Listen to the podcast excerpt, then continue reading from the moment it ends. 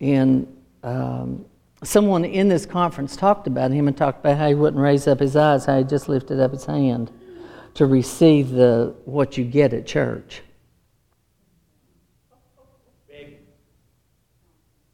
What he was at the door. He was at the gate, beautiful. The gate of the, was one of the gates of the temple. It was a temple gate.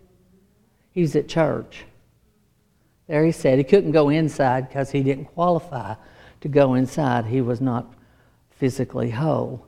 If you were not physically whole, you couldn't enter the temple. You were disqualified from entering the temple if you were not physically whole. If you had crushed testicles, if you had, you know, if somebody's testicles got crushed, they didn't just say, oh gosh, I'll never have children, which is what guys will say when they get hit in the groin. They'll say, oh, I'll never have any more children. When those people got hit in the testicles, it was like, oh no, I can't enter the temple. I can't come in the presence of God. If a person was blind, if they were deaf, if they were maimed in some way, they could not come in. And so God here's this guy, and he could he wouldn't look up his wouldn't lift up his eyes. He held his eye down, held up his hand to get what you got in church. What he normally got in church was just some money because you pitiful little feller, here's some money for you. And so Peter and John, when he lifted up his hand, Peter said, Look at me. Look at me. Because they weren't allowed to look at people because they were not good at, they were not perfect. They had a, a disfiguration. Look at me. And he looked at him and Peter said, Even though we ain't got money, I've got some healing for you, honey. So he didn't have money to give him.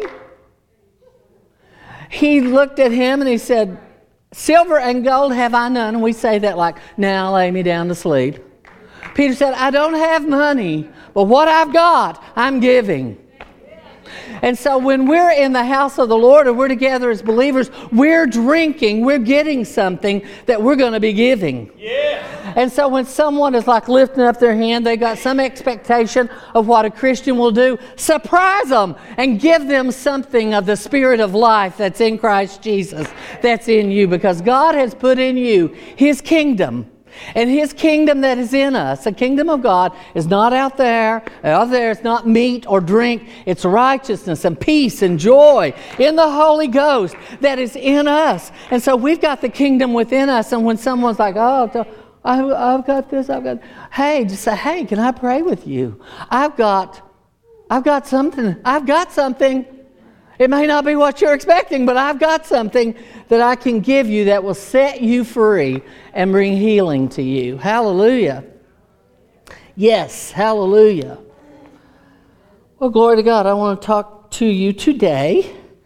Uh, it's a little bit of a history thing. I want to talk about the history and what, what I have come to understand about my history in God and. Um,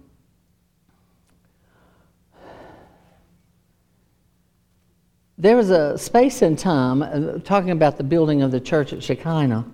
How this church actually began, the church at Shekinah began with hungry denominational people. People that were in mainline denominations that got hungry for more of the Spirit of God.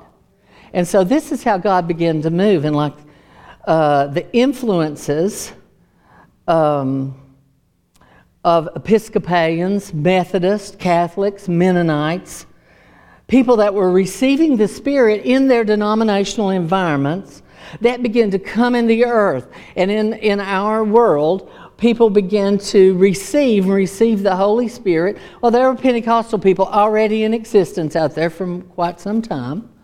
And but mostly the people that were receiving the Holy Spirit were people that were in Methodist, Baptist, uh, Episcopalian um, Catholic. Francis MacNutt, who just recently went to be with the Lord, I think, was a Catholic who taught in divine healing. He was a very powerful, uh, came out of the Catholic tradition.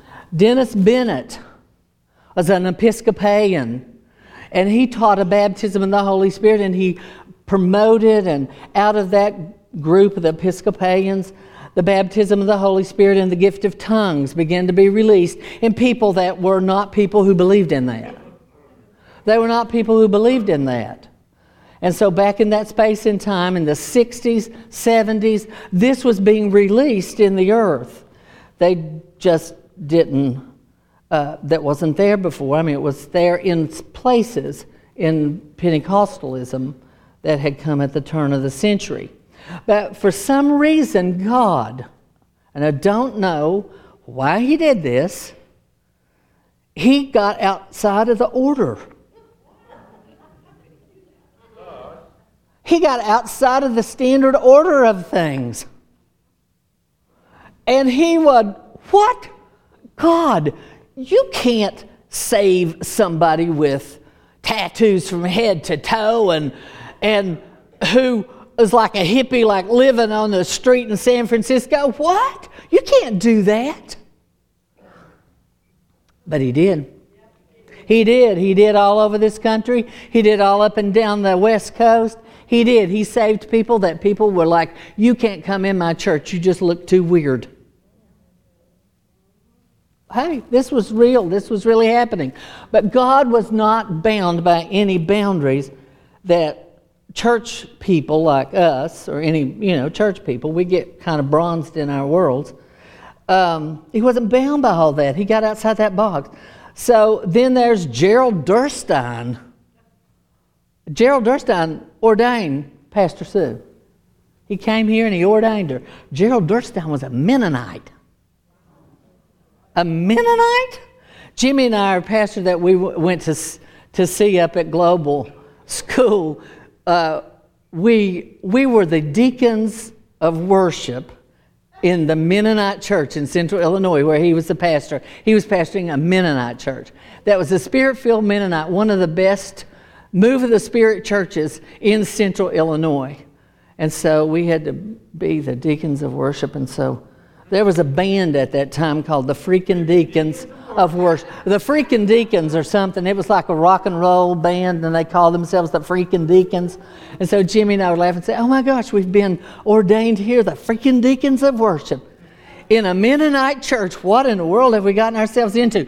But Gerald Derstine, this Mennonite, he began to teach kingdom living. And so that began to move into, he was a denominational, very conservative denominational, the Mennonites are. Uh, began to teach kingdom living. And then during this space of time, in the 60s, the Jesus movement brought many people to the Lord and the, in the move of the Spirit in the older denominational churches gave new life to the church during the 1970s. It was during this time frame that Shekinah was established through this hunger for more and the teaching that the gifts of the Spirit are for today. So people that were Baptist, Methodist, whatever's got the baptism in the Holy Spirit and were like just in a state of wonder. And so I know Ann Fletcher received a complete healing of tumors all throughout her whole body when she got the baptism of the Holy Spirit. And I don't know that she didn't get to live to be 95, but as long as she lived, I don't know that she ever got over the wonder of the fact that she was a nice Methodist person that God filled with His Holy Spirit and healed her from head to toe. And so, uh, in church history, there's always been, always been in church history, if you look back through it and study it, there have always been those who hungered for more. Not just dissatisfied people whining, complaining, and grouching about church. That'll never get you more. Hunger for more is hunger for more of God. And if you hunger for more of God, He will make avenues for you to receive what He wants to give you. If you're hungering for more of God, He's not going to shut the door to that because He's the one who opens doors and gives more. And so, the hung, hungered, always been those who hungered for more expression of what was released to the church in the book of Acts on the day of Pentecost, and how those people after Pentecost, how they moved, and how they released the Spirit on the earth during that time. So in the book of Acts, the Spirit came. They heard a sound before they were filled. They heard a precursor. It says they heard a sound, they, then they were all filled. And so there the Spirit came. And so the pattern that they set of receive and release is what people long for over and over and over again. And they want to go back to that complete, sold out, receive and release. God, fill me. God, use me. And they weren't like saying, I don't know if God can use me, blah, blah. I mean, they had for their captain, they had for their captain the worst guy. So they probably wouldn't say, I don't know if God can use me. I was not ever really a good believer. Their captain, there in front of them preaching, was the guy who cursed three times and swore and denied Jesus and walked off and left him abandoned. He, Peter was no great shakes, man. But man, when the Spirit filled him, he didn't say, I got to figure out what I'm going to do about what I've done in the past or blah, blah, blah. He just released what God was anointing him with and what God gave him. And so people long for the freedom and the, the moving of that. That group of people in the book of Acts, they were family. You know, we live in a world where people are, you know, you're attracted to big church is easy. I used to go to big church when Jimmy and I left here. Well, we didn't go to big church right away. I didn't go to any church for a while. I told the Lord, you can have it. I love you, but I don't like Christians. And so I went through my little whatever, and then I, we got David, and I'm like, oh gosh, we've got a kid. What, what have you done to yourself? You've got to take this child to church. You can't, you can't have a child and not expose them to the gospel and to the things of God. So, okay, here we go, hauling ourselves back in. And then the, we were in a church where the move of the Spirit came from Toronto, and people were doing all kinds of crazy, and I'm like, whoa, God, oh, this is too scary. Um, so I went to a big church. Big church where I could go. I didn't even have to talk to anybody. I knew about four people there out of 2,000. And I could go, hey, hey, Tracy, hey, hey, this person, that person. And I in and out the door, and I could get it done so easy and so quick, but I was in no community with hardly anybody. Just John Tanner and his crowd, who John said, I'm going to pastor you while you're in your condition. You just think of me as a pastor. You just come to me when you have a thing or whatever. And so that's just how we rolled. And I, I rolled in that way. But in that book of Acts group, though they were huge and they kept being huge, they didn't have circumstances where they could make it easy to not be receiving and releasing. There was this desire to have more and to do more and to give more. And so they were under persecution.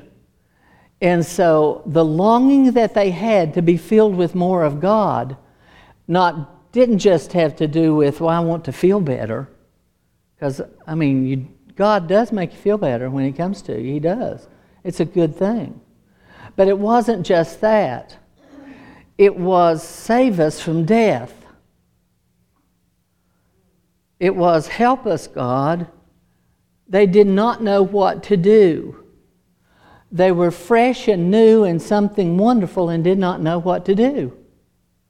And so, probably one of the things that hinder us more than anything else as believers is that we get not fresh and not new and old and molded over and stale in ourselves personally, and we think we know what to do, and so we just by rote do what we think we know what to do. And God is saying, I want to do a fresh work in your heart. I want you to lift up your eyes to me and say, I don't know what to do. My eyes are on you. Fill me. Fill me fresh. Fill me with your Holy Spirit and use me in this world. I want to make a difference. I don't want to be just numbered among a group of people. I want to be involved. I want to make a difference. And so, one thing about being in a church that is not large is that everybody is needed. I mean, truly, everybody is needed. It, you may not think, well, what will I do? Everyone is needed to lean into God and seek God and be filled with God and be activated to do what you can do to breathe the life of God into the things that are important to you or that you long after. So there's always been people who hungered for more of God, longed for fresh impartation. In the most recent past, I mean, in the recent past, the Methodist, I'm going to run you through a real quick church history. The Methodists began a revival, and John Wesley said himself, he was, I think he was on, at Aldersgate.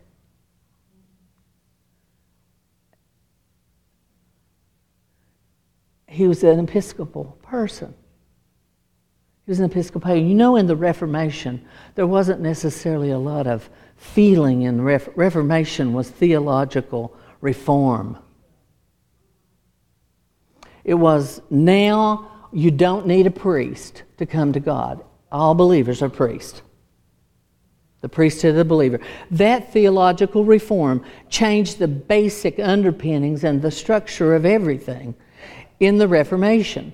But in the time of Wesley and Whitefield and those people, something else happened. And it happened with the Moravians in the 1700s.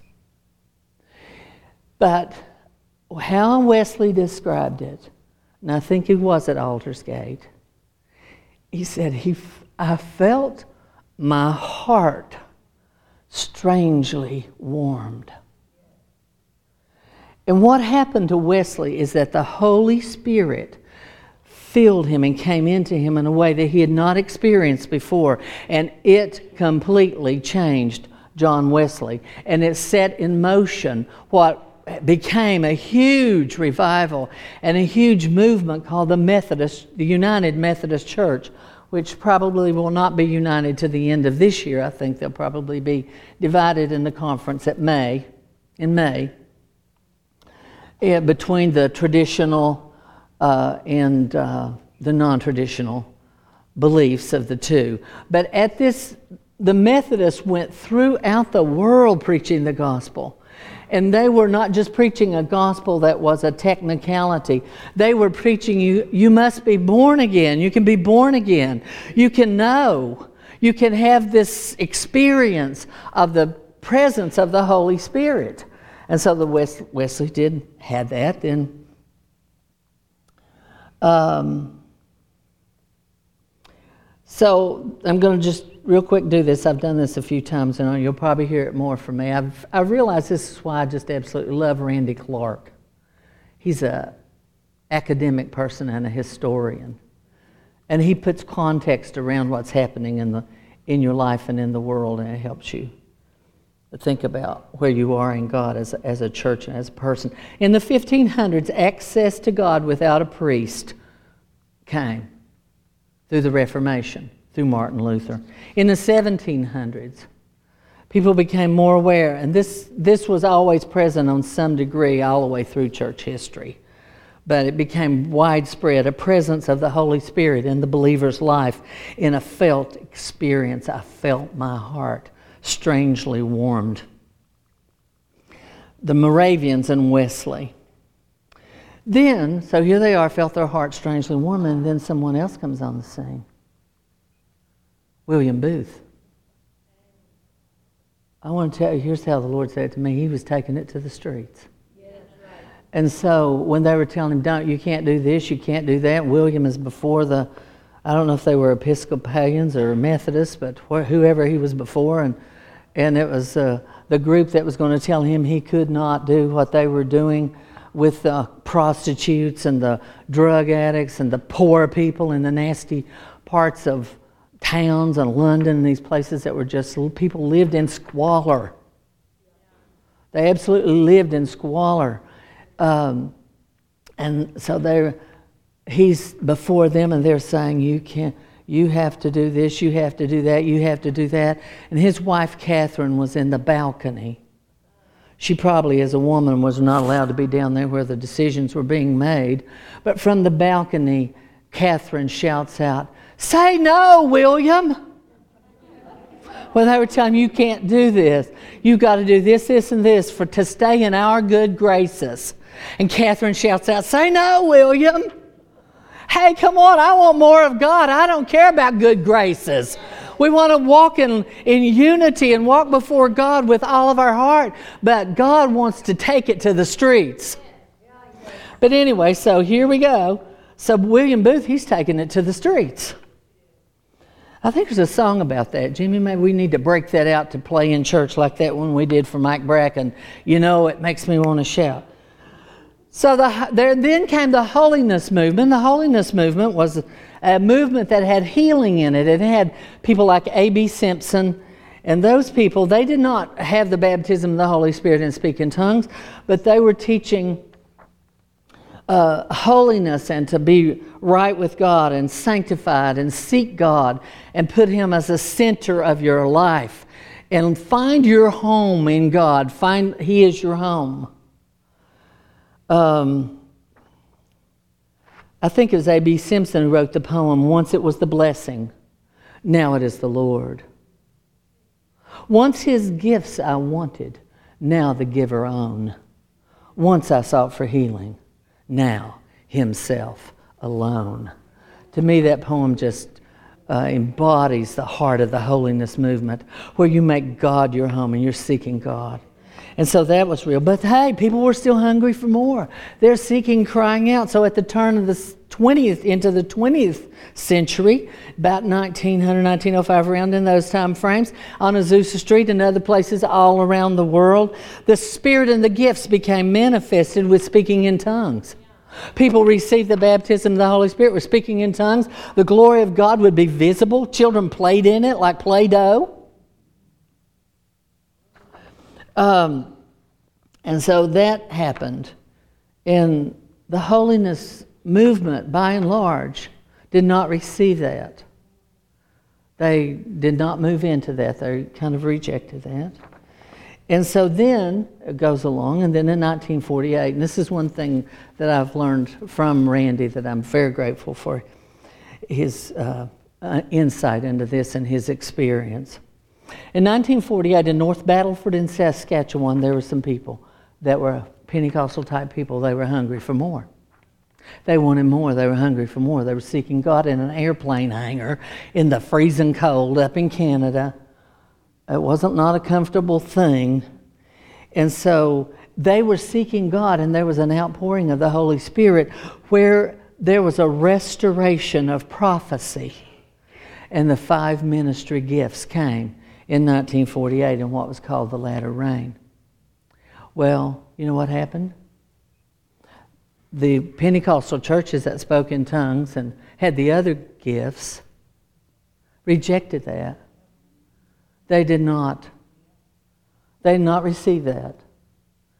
They turned away from that. And so, in that time frame, there was a person who was very powerful. Hawtin, I think was his name. Uh, I think is who Randy talked to. It might have been another one of the leaders, but it's one of the leaders. Anyway, they got they were prophesying and they had very strong words of prophecy. We had a minister who came here one time, and how he came into the ministry was he walked in the back of, the, of a room, came into a meeting. I think he might have been a Baptist feller, David Schoch. He walked into the back of that meeting, and the person speaking said out loud, he didn't say, Is there a Jane here, a Janet?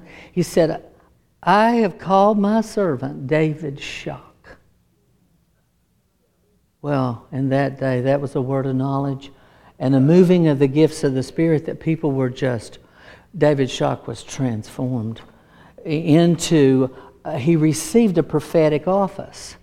God gave him a prophetic office and a ministry which was a very strong ministry. But, but the churches, by and large, rejected that. And the people, you know, when you're rejected in a thing, how many of y'all love to be rejected? Don't you just love the feeling of rejection?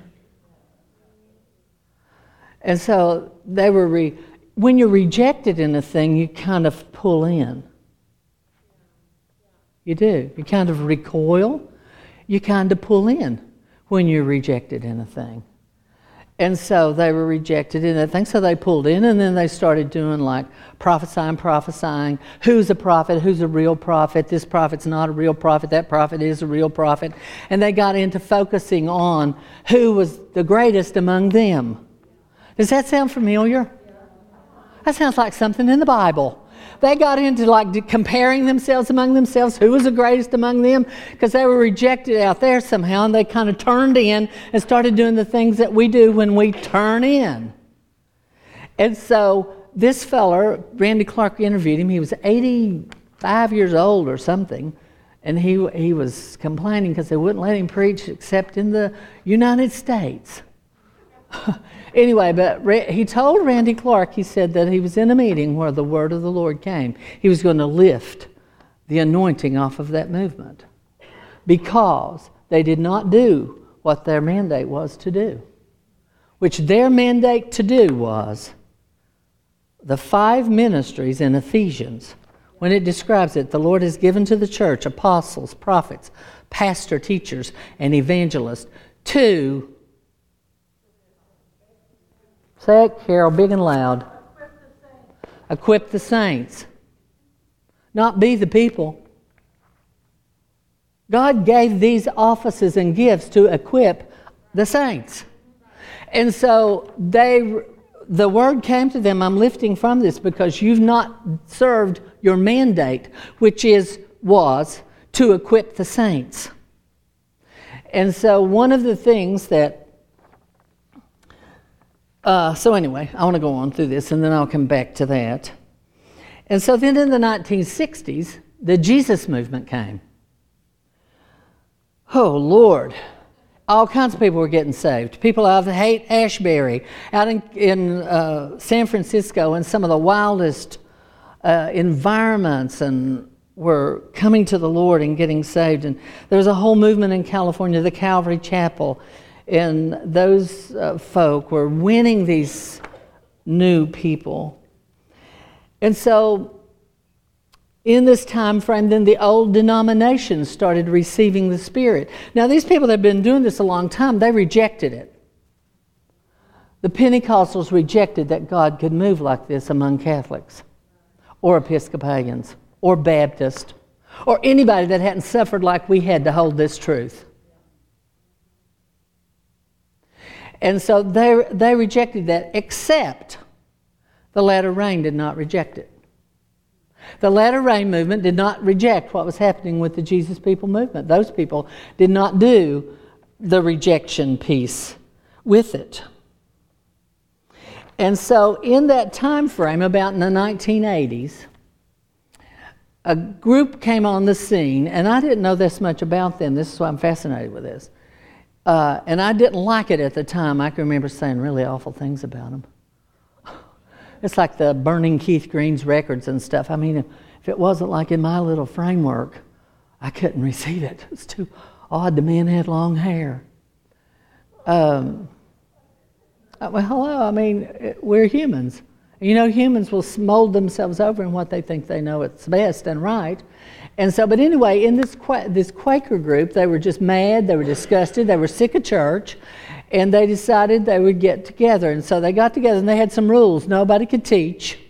They didn't want any teaching. They were up to their eyes with teaching. They knew the verses. And so they, had, they just were waiting on God there. And the Lord poured himself out on this group of people, which became the first of the vineyard movement. And the, one of the people in that was John Wimber, a Quaker.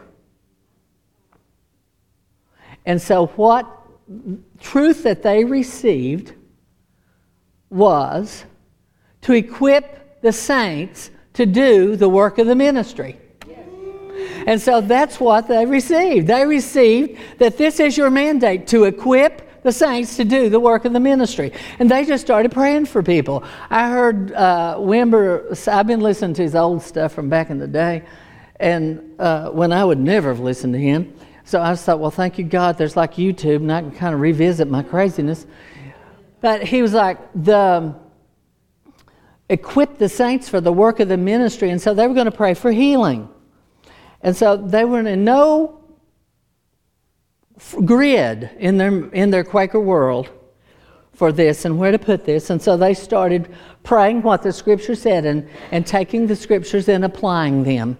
And they were looking at application.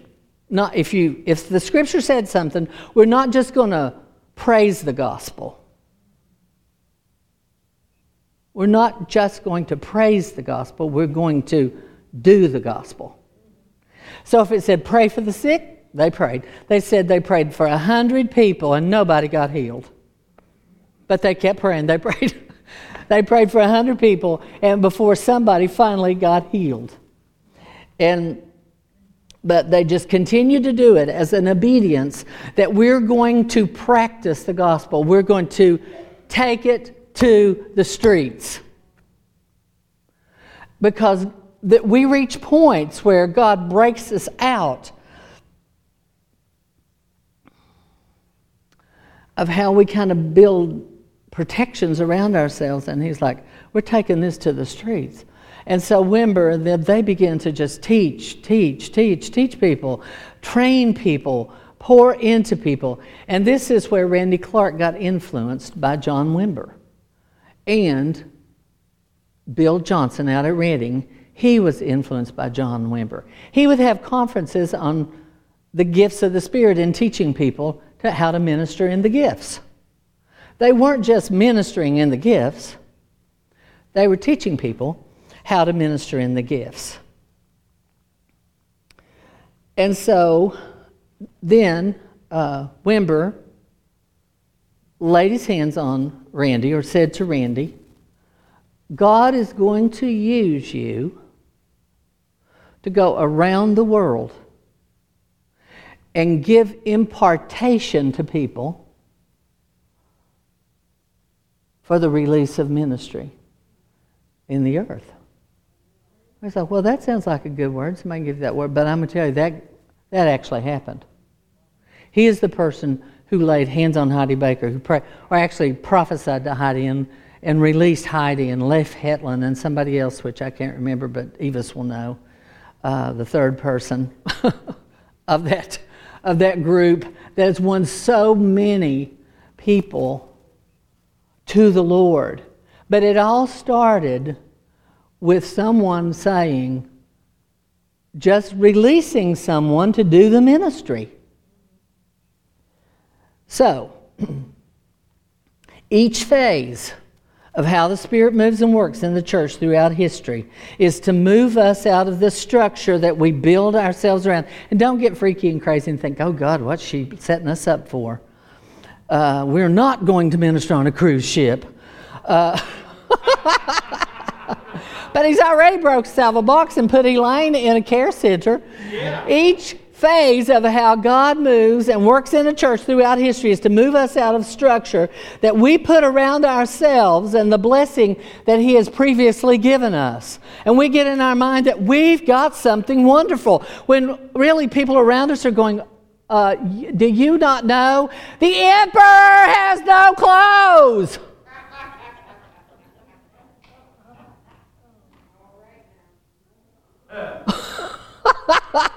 you may have done something sometime, but right now the emperor has no clothes. Sorry. I'm crazy, but that's all right. You already know I'm crazy, so you don't have to. I don't have to try to hold up any standard here of not being wild. In God's master design to equip the church to bring the kingdom of God out of heaven and into the earth, our task is to receive and to release, to take it to the streets, to let God fill us. Not say, well, well let's, let's get up a plan now. We got to get up a plan. We got to get up a plan here so we can take this somewhere. Well, I mean, I think like that. I'm like, oh God, I'm a pastor of a church now. Jesus, what have I done? Oh God, I got to get up a plan. I need to get up a plan. I got to get up. Blah, blah. Well, if I'd gotten up my plan, I didn't even know what the plan was. I mean, I didn't even know what God was going to put into me to begin to move me in some direction. So, the giving of what we've received to others is the core of the gospel message. Peter, such as I have, give I you. What do you have? Give it. Well, I don't have a lot. I'm not real spiritual. but I, I do know this and I know that. And uh, uh, it, do any of you have the capacity to be kind? Oh my gosh, nobody does. Where am I? it's just scary now. Uh, well, I don't feel like I have anything to give. I'm not real spiritual. I'm not. What can I do for anybody? What can I? We can be kind. We can tell people Jesus died for their sins and loves them and can bring them in. We can bring the fuzzy blanket for the swaddle with the things we know and how we can teach about being saved. If you don't know how to teach about being saved, just, you know, Google it. How do I bring somebody to Jesus? Uh, uh be sure that you're reading it from an actual Christian site, not a heresy. um, anyway, so, such as I have, he said, Here's what I've got. I don't have money, but I have power to heal you. I've got the Holy Spirit. I want you to hear me today.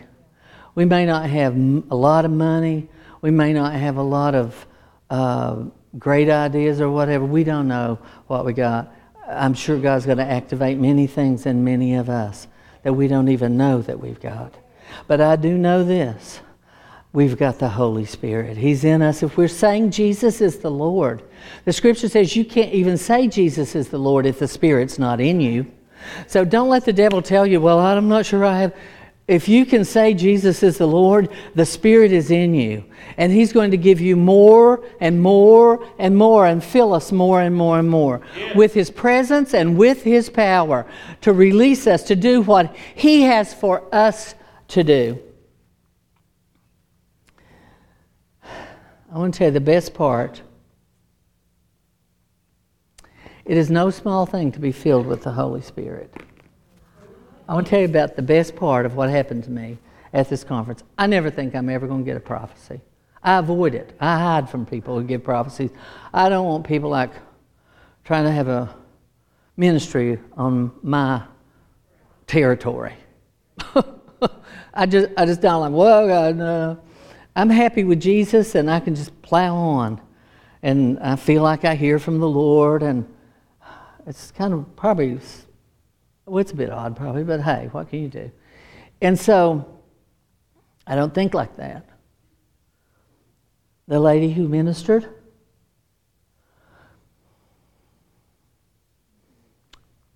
well, she kind of put me in mind in her face of Carletta. She's about Carletta's age, maybe not as old as Carletta. Very sweet girl who had lost a three year old child in death. And God turned her inside out and began to do a work in her through the loss that she had. Lost two children. And there she was, pregnant. And she said, I'm having an experience that, that men don't get to have in the ministry. While I'm declaring to you and speaking to you, I've got a kicking baby in here. That's something men don't ever get to have. I've got a kicking baby in here. But anyway, here she is, and, uh, and a bazillion she taught is a really, really powerful presentation of God's heart and of His Word. I, really, I watched her and I was just like, oh my gosh, like a little sister, like a young woman who's who God has His hand on. I was so pleased and so proud to see a young woman with moving in in the Spirit of the Lord like that. It just blessed the socks off of me. Uh, and so then she said, Is there a Janet here? I immediately thought, Oh, Janet. Uh, anybody who knows me very well knows that someone in my life that I was once married to married someone named Janet. And I thought, no, no offense there, Janet. And so it wasn't our Janet. And so I thought, Oh, Jen. So in my mind, while she's getting ready to release a very powerful word to me, and God is getting ready to fill me with the, with the Holy Spirit, with a fresh anointing and impartation. I'm standing there thinking, oh, Janet. And I'm, I'm rehearsing past things with Janet in my head. And she said, Jane, Jane, it's J A, I just got J A N. Maybe it's Jane. Is there any Jane in here? And I thought, well, surely there's a bunch of Janes in here. Jimmy said it was like 500 people. I didn't think it was that many, but then I can't count. And so, uh, nobody raised their hand. Nobody did. I said, well, my name is Jane. And she said, Will you stand? And I stood up. And then she said this thing to me that had been burning in me. And I'd said to the Lord, You know, God, I could be a white Harriet Tubman. I'd been like going over this for a few weeks. And she said this that I had the spirit of an abolitionist.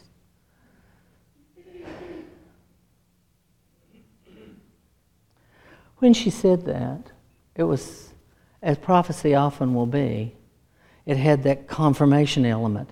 I was like, oh God, were you listening to me?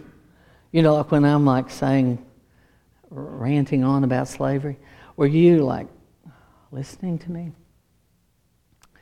And so when she released that word, I began to be filled with the Holy Spirit. It wasn't just a word, it came with a mighty baptism of the Holy Spirit. And I'm not a reactor, I don't think.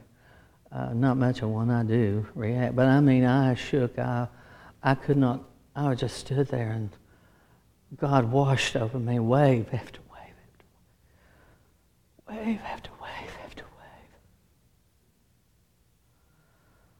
And I'm like, oh, Jesus. She comes to the end of it and says, Your work in India is not done. And so that piece about India, when I was a little girl, little girl, I was in my 20s, I think, early 30s. That's a little girl when you're as old as I am. It's so much fun to tell people you got five grandchildren and how old they are, and they look at you like, "What? You can't possibly have five grandchildren and one of them be that old." Um, Anyway, I was, we went to India, first time I ever went to India, a little girl came and just kind of attached to me in some way. And I, nick, I called her Purple. I nicknamed her and called her Purple. And the little girl, I watched the little girl. She was so poor. And she just kept, she would come around, she would come sit by. We had hose on. How crazy was this? We had hose on in India. It must have been insane, people. And so she, they would come and pull the hose because, like, what is this on your leg? This was like in the 19 something 80s, I guess. Yeah, oh, 70s or 80s, 80s, early 80s. Anyway, and so Little Purple was there. you know, we got ready to leave. She was somehow related to the people that were the cooks in that conference, and those people brought that child to give that child to me. And Pastor Barham Jones said, Oh, you can't do that. We can't do something like that. Because at that time, you couldn't just get a child out of India. Now I think you can maybe get children out of India. I remember when uh, Nick got uh, Kabir, I thought, whoa, how did he do that? So they made, they've made changes in how, or they had before the BJP got in power. Who knows what it is now. Um, anyway,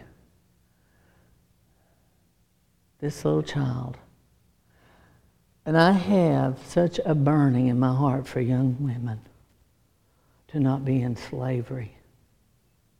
To not be in slavery, to not be in slavery. When I was in Peoria, Illinois, I worked with homeless and lockouts.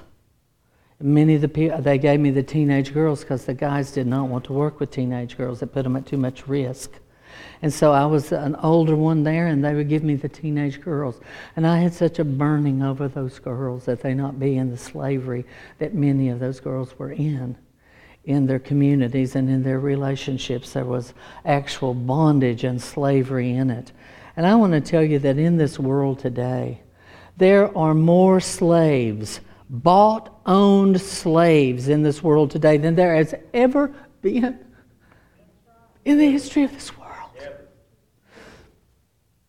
You think about the wonderful things that happened that released from slavery, how Wilberforce did the work that he did, and how finally, through blood and guts and everything, we were able to lay slavery down on this, on this soil. But all over this world, little children, not just girls, not just girls, but girls and boys, child soldiers conscripted to kill and taught to kill. Rodney and Nita Lloyd, who was in the church here for some time, they work in the Democratic Republic of the Congo with a fellow who actually won a Nobel Peace Prize. They raise money on this side. Rodney need to raise money on this side. They're based in Detroit now. To, and they have a place, a hospital, for girls and women, but many of these are young girls that are taken as captives of the civil war in the Congo. They were taken as captives of the civil war, and the weapon of war, one of the weapons of war in the Congo there, is rape. And so then the girls would be raped, and, and her, I mean, really, they have a hospital where they do surgeries and repair things, but they kept them as slaves in the forest and repeatedly raped them, and then they would come back with children, and their communities would reject their children because they were the children of the enemy. Oh my God, the grief and the sadness that is in this world, and that the Holy Spirit would wash over me to say, Jane, I see your heart, and I'm going to release something through this. I believe it because He does not give impartation, and He does not give the baptism in the Holy Spirit like I received standing there that day to fall on the ground somewhere. So I have no idea where this will take us or where we will go. We don't know what to do, but Lord, our eyes are on you. And we're going to be people that see young girls set free from slavery of all kinds in this country, in our region, and in this world. And there will be some in India. And who knows, maybe my Jesus will let a mukta that I love so much be a part of that. Yes. Wouldn't that just be the best thing? Yes. So, hey, is this not the good thing? I love Jesus. He's so good. When He wants us to move and, and do something and serve Him, He will not leave you alone. He will come to you, He will speak to you, He will fill you with His Spirit, He will direct you, He will life you. And He's going to give us ability by His grace to bring dignity to womanhood in ways we've never dreamed. I believe that to be so. I believe it to be so. And so I want to encourage you today to be willing just to release what God gives you and come before Him and say, Fill me with the Holy Spirit. Release your life in me and to pray for people and bless people and give the gospel to people and I can tell you now, you may not know. You may interact with someone somewhere in this locale that is a slave. Not just a slave to sin, but a slave to someone. This is a real thing. A slave to someone. And you be ready to give hope and give the gospel. Let's stand together. Oh, I wanted to tell you how the Lord filled me with the Holy Spirit, but that's hard to deal with, sir. Oh, sorry, I'm going to snivel. Mm. If you want to respond to this word, then I'd like to call you home. And in this conference, when the, the lady that Jane was talking about uh, ministered the first night, uh, she talked about coming home to Jesus. Before you can be an emancipator, before you can take the message of healing to a hurting world, You have to be a first partaker of the fruit. Yes. For me, what that means is, and, and what she said very eloquently in this conference was, and sometimes we miss because most of you here know the Lord and have walked with Him for years. And sometimes that's the problem.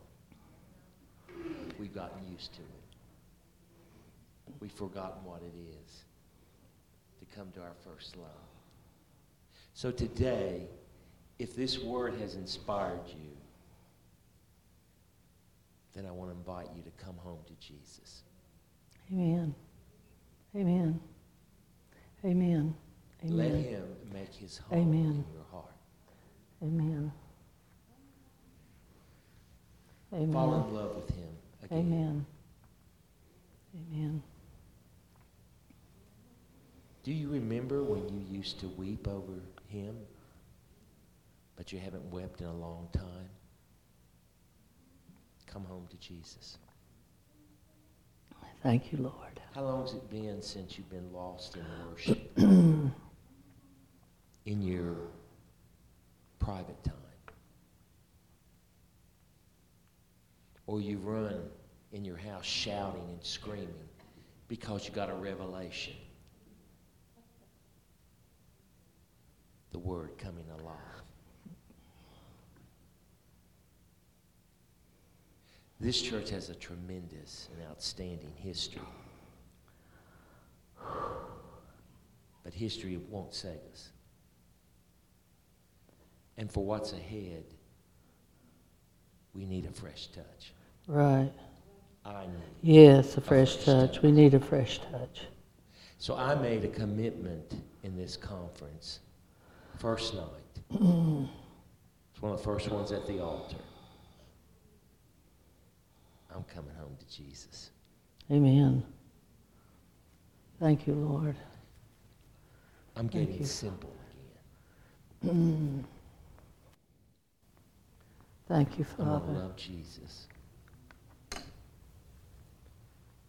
And I'm not going to argue or give him my wisdom. I'm just going to say yes.